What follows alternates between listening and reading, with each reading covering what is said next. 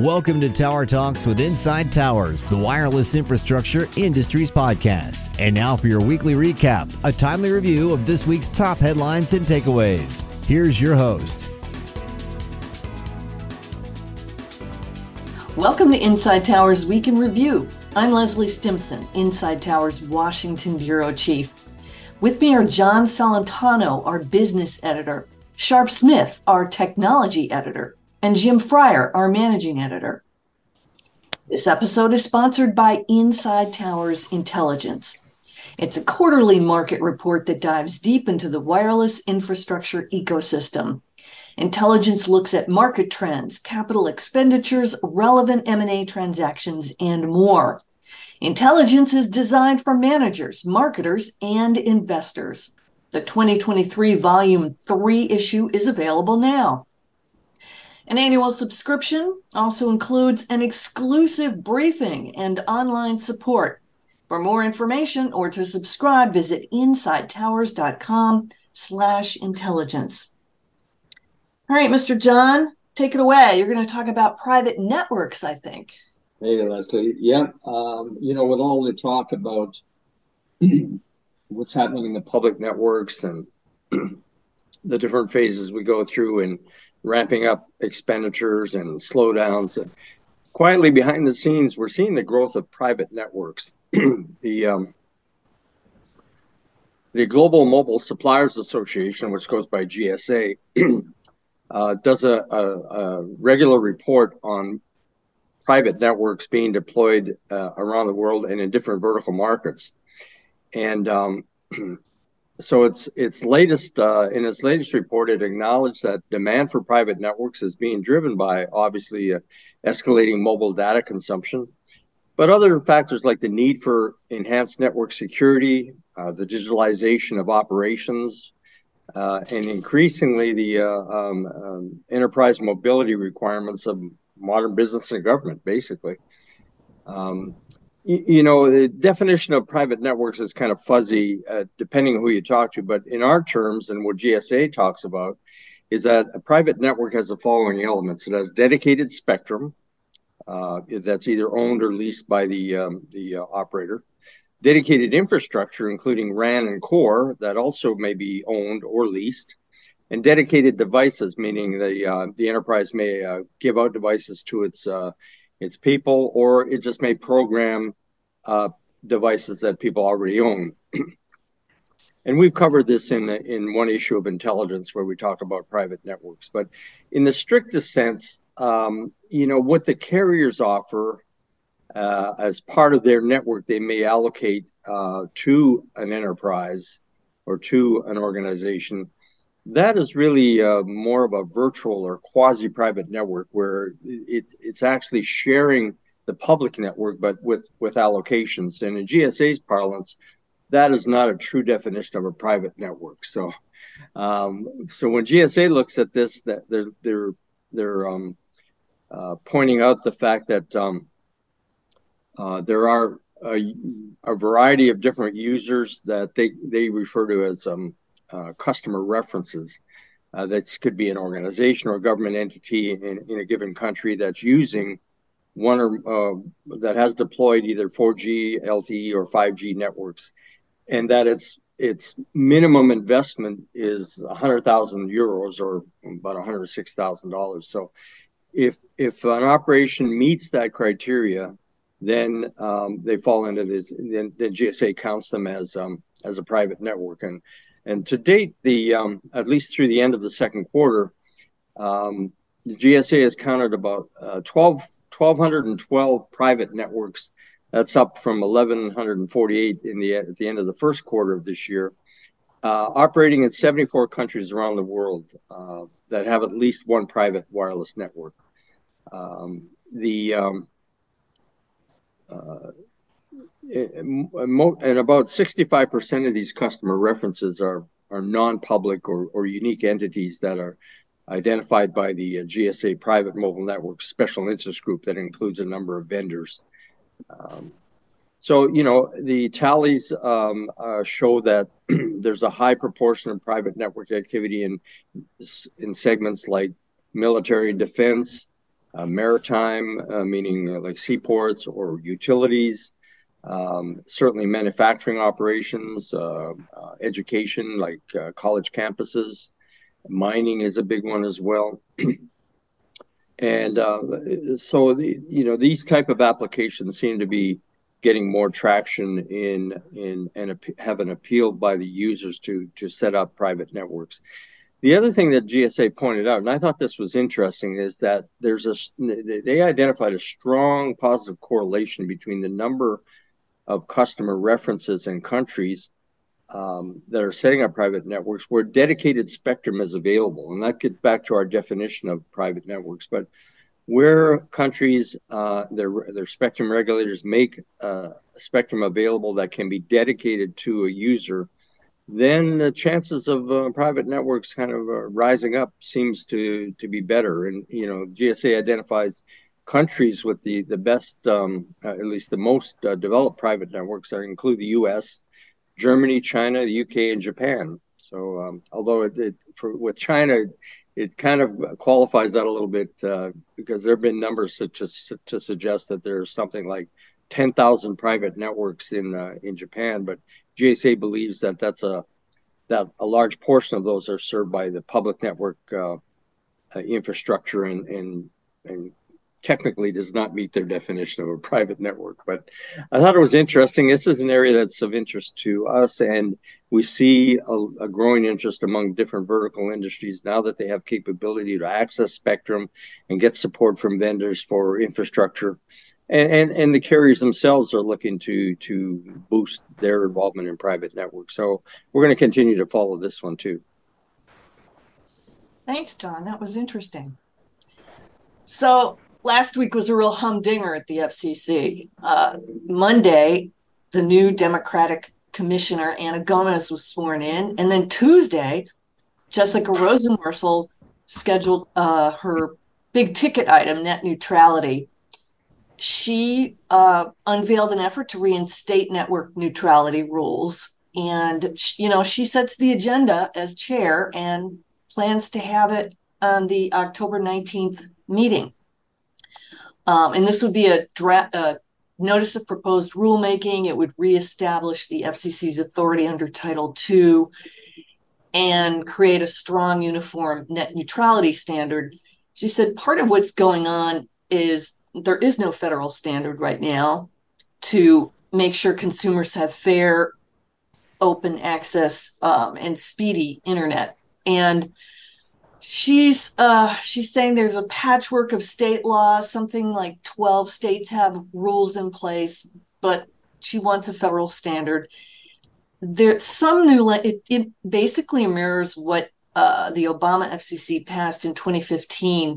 There is new language that would preserve the F C C's auction authority and also language that would prevent foreign actors from attacking U S broadband networks. Um, it will include language preventing I S Ps from rate regulation and unbundling. Um, you remember under the under Ajit Pai, the chairman under former President Trump, all that went away. But the I S Ps have pretty much held to, you know, the no throttling, blocking, and pay prioritization. They're not doing that. So the people who oppose this are saying it's not needed, and the people who promote it obviously say it is needed. Um, so her announcement uh, unleashed a whole lot of comment. Let's put it that way. Brendan Carr is saying it, it's not needed. Um, you know, he was former general counsel. Uh, he's saying, you know, rather than pursuing what he called the Biden administration's unnecessary and unlawful plan for exerting government control over the internet, Um, he's pushing, you know, Congress can come up with some neutral language kind of thing. Um, U S Telecom said basically the same thing, that, you know, Congress could step in if it wants to. Um, and Rosenworcel acknowledged that this kind of a debate around net neutrality often yields more heat than light. She emphasized this is a first step. They're going to refresh the comments on uh, this, invite more public comment to have an updated record. Um, And, you know, so we'll, we'll see what happens with this. Um, it's funny because I, they briefed reporters on this before it came out. And I asked, what if there's a federal shutdown? You're assuming there's an October nineteenth meeting. And there was a long pause. And then they said, well, we'd have to, if there's a shutdown, we'd have to look at the date for that meeting. But then what came out afterwards was they told their employees and their contractors Thursday, they have money to keep the agency open through that Friday, the twentieth, in order. So they intend to hold the meeting on the nineteenth. So she intends to get this started. And she has the votes. You know, she's got three Democrats now. So it's it'll it'll start a whole lot of stuff. Um, I'm looking for some other comments I had. Oh, let's see. Uh, basically, um, oh, WISPA, the Wireless Internet Service Providers Association, V P of Policy, Louis Perez, said they basically agree with Carr that the, the rules, Title two rules are not needed because it, he said, you know, yes, Title two would allow access to poles, conduits, and right-of-ways for broadband providers, something not automatically granted to I S Ps today, but um, its cost and what it means for the future of regulation outweighs the benefit. So then with the opposite opinion, Andrew J. Schwartzman, long public service attorney in Washington area. Right now, he's the Society Senior Counselor for the Benton Institute for Broadband. And he said, you know, as Rosenworcel stressed, applying Title two to broadband internet access service means net neutrality. And that's just one reason to uh, restore the F C C's broadband authority. He said it also empowers the F C C to address a number of other issues that are important to the national and public interest. So this is going to go on for a while. Um, you asked the tough questions. Oh, sorry. Yeah. Yes. Pardon? Well, you yeah. asked the tough questions. And the, the, you know, she also, when she announced this, she alluded to how ugly the debate was on this before. You know, somebody called in a bomb threat to the meeting that, that Pai was chairing that day. And, um, or no, not Pai. I'm sorry. Wheeler was chairing that day. Although later on the same topic, somebody called it a bomb threat. But also somebody, there were protesters outside Tom Wheeler's house that morning in the in his parking lot, preventing him from getting his car out of his garage, you know, his garage. So she was saying, let's try and keep the whole debate respectful. So let's hope that works. The thing about the shutdown I wanted to emphasize was uh, the F C C's plan, if there is a shutdown, which right now it looks like there will be. The right, the F C C normally has almost fourteen, well, it has fourteen hundred, close to fifteen hundred employees. There's a shutdown, something like two thirty-six. Yeah, two thirty-six would remain. But I want to emphasize that if anything big and important happens, they could deal with it. Like if there's a hurricane and they need to get people there to help communications being restored, they can do that. Um, what they can't do is handle routine requests, like licensing would be an example. They also can't travel and they can't go to shows. I'm seeing all these agendas right now for shows in October. Mm-mm. If there's a shutdown, don't expect F C C or N T I A people to be there because they won't be able to travel and they can't answer the phone. They can't answer their emails. There's a lot of things they cannot do. That's my deal. So, Mister Sharp, you're... Yeah, and that's... Yeah. Uh... A big deal. Yeah. Oh, well, um, this sort of, uh, um, kind of, uh, I hate to follow that, but uh, um, we uh, we covered we covered Ericsson's announcement this week uh, uh, that they are taking a leadership role in the industrialization of uh, Open R A N, and uh, uh, the uh, press release basically said that uh, uh, they're going to uh, introduce support for open front haul across their Cloud R A N and radio portfolios uh, starting in twenty twenty-four. Um, and uh, the interesting thing about that is, you know, this is uh, what we're just going into October.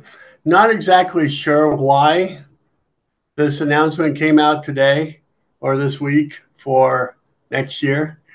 Um, the uh, uh, there was some uh, question from uh, questions around the industry about uh, Ericsson's commitment to uh, to Open R A N.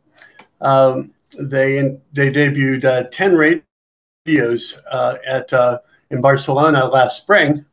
Uh, none of them had Open R A N, and uh, uh, when I talked to uh, Mobile Experts Principal Joe Madden, he said, you know, of course, Ericsson doesn't want to open up their system. They want to sell you the whole system. And they're also the number one radio provider in the in the world. So uh, so there's, I guess, some skepticism as to how how uh, how much Ericsson really wants to do the Open R A N thing. Um, the uh, uh, the way that that they're parsing the uh, the the issue out is uh, they've uh, they're saying that they're in favor of uh, disaggregating the uh, uh, the central the central unit and the distributed unit and uh, and the and the uh, and the radio unit. Uh, however, uh, they've got some different ideas as to uh, how much processing power each one should have. Uh, their their radio unit has a uh, has a lot more processing power than. Uh, Uh, than the uh, the standard uh, that has uh, been accepted uh, by the industry. So, um, um, what uh, in my conversation with uh, with Madden, he said they're they're sort of changing the uh, the conversation. They're saying, yeah, well, we're we're all in on it. We're we're we're going to be disaggregating everything like that, but they want to play to their strength, which is uh, which is uh, providing that uh, that radio unit with that extra processing power. And uh, the quote uh, um, from from Joe is, uh, Ericsson prefers to do more real-time processing in the radio, uh, which would be would be less desirable if uh, they followed the industry standard and had to break the radio up into two pieces, and then thus creating a delay between the two. Um, this way, uh, according to Madden, Ericsson can fulfill the promise to the uh, operators to support Open R A N, but use their muscle to push the Open R A N community into something uh, in an area that they can compete better on. Uh, so it's, uh, uh, I'd say the issue is not yet settled. Um, I'm I've seen Ericsson play uh, in the uh, the standard uh, the standards community before, and uh, they play they play hardball. They don't they don't back down. And uh, uh, what I thought was even more interesting was the very next day after they did that that out of the blue Uh, announcement that they're all in on uh, Open R A N. The next day, uh, they they released that, uh, a press release saying they had signed an M O U with Telefonica uh, for Cloud R A N, uh, Open R A N. So uh, so yeah, I'd say uh, it it might be a lot of window dressing, uh, but uh, you can you can expect uh, Ericsson to. Uh, Uh, to push the fact that they're Open R A N uh, when they aren't really. Uh, they've got their own flavor, and um, and we'll see how uh, how the rest of the industry can uh, uh, ends up reacting to that. So uh, more to uh, more to this story in the future, but uh, definitely uh, definitely some things happening on the Open RAN front at, at Ericsson. Yeah, that's interesting, Sharp. You know, it's setting a, a standard for a higher power R U uh, kind of uh, leaves all the um, the little guys scrambling to try and meet that. I think uh, Ericsson wants to set the pace, right? Yeah, I mean, it's uh, um, it's. I mean, another thing that Joe said about, you know, that they've got certain algorithms that they've been working on for thirty, that they've developed, you know, over thirty years, and they don't want to lose those. And uh, and I think, you know, another thing you said, and I'm not sure I totally understand this, maybe you can help me, John, is that uh, they said that, Joe said that he thinks Ericsson would be fine to, uh, uh, if if they moved into the uh, software side of of O RAN and uh, and left the uh, the the hardware side. Um, so that might be another another uh, sort of wrinkle uh, that comes out. But uh, but yeah, it's Open RAN is supposed to be about empowering the little guy, you know, the J M A Wirelesses of the world, and uh, and creating uh, additional competition. So, um, so yeah, we'll uh, we'll see. But uh, uh, near as I can tell, Ericsson is what they're the largest company in the world as far as radio uh, manufacturing is concerned, and uh, and they want to do it how they want to do it. So um, we'll see how the rest of the industry uh, reacts. So, Jim, that brings us to you. What do you have to tell us about? Uh, thank you, Leslie. Um, as rarely happens, uh, we make the occasional mistake, and uh, that was no exception this past week. Um, but what happened was was telling, I thought, and, and made me feel good, actually, um, because we reported on I H S Towers, which is a um, international uh, tower firm. Uh, based out of, they're headquartered out of London, but they were founded in Nigeria. They're known for having a, they're probably one of the largest tower companies in Africa, and uh, but also have expanded to the Middle East, and uh, they are they are an international force.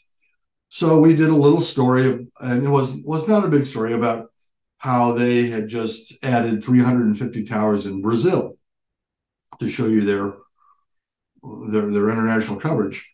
And uh, within twenty-four hours, we heard from them uh, saying that, I think in our story, we cited that they were founded in twenty twenty-one, when actually they were founded in twenty oh one, and that we said they had approximately uh, thirty-nine thousand tower, towers, and they adjusted that to say, no, it's, it's more like around forty thousand towers. So uh, their their Brazilian um, presence was founded in twenty twenty, and I think that's where it went a little off the rails. So, but two minor corrections, and uh, we were happy to uh, make those corrections and announce that mea culpa. Um, here's here's the correct information, but. What I liked about it was that it showed our international coverage. Here is one of the largest international tower uh, companies in the world, and um, they read Inside Towers.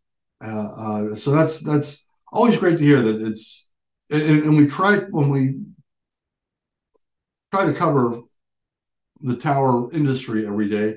Uh, we we certainly do not neglect uh, our friends overseas and the international community. And we're glad that is evident um, by the fact that there was this mistake and they let us know about it.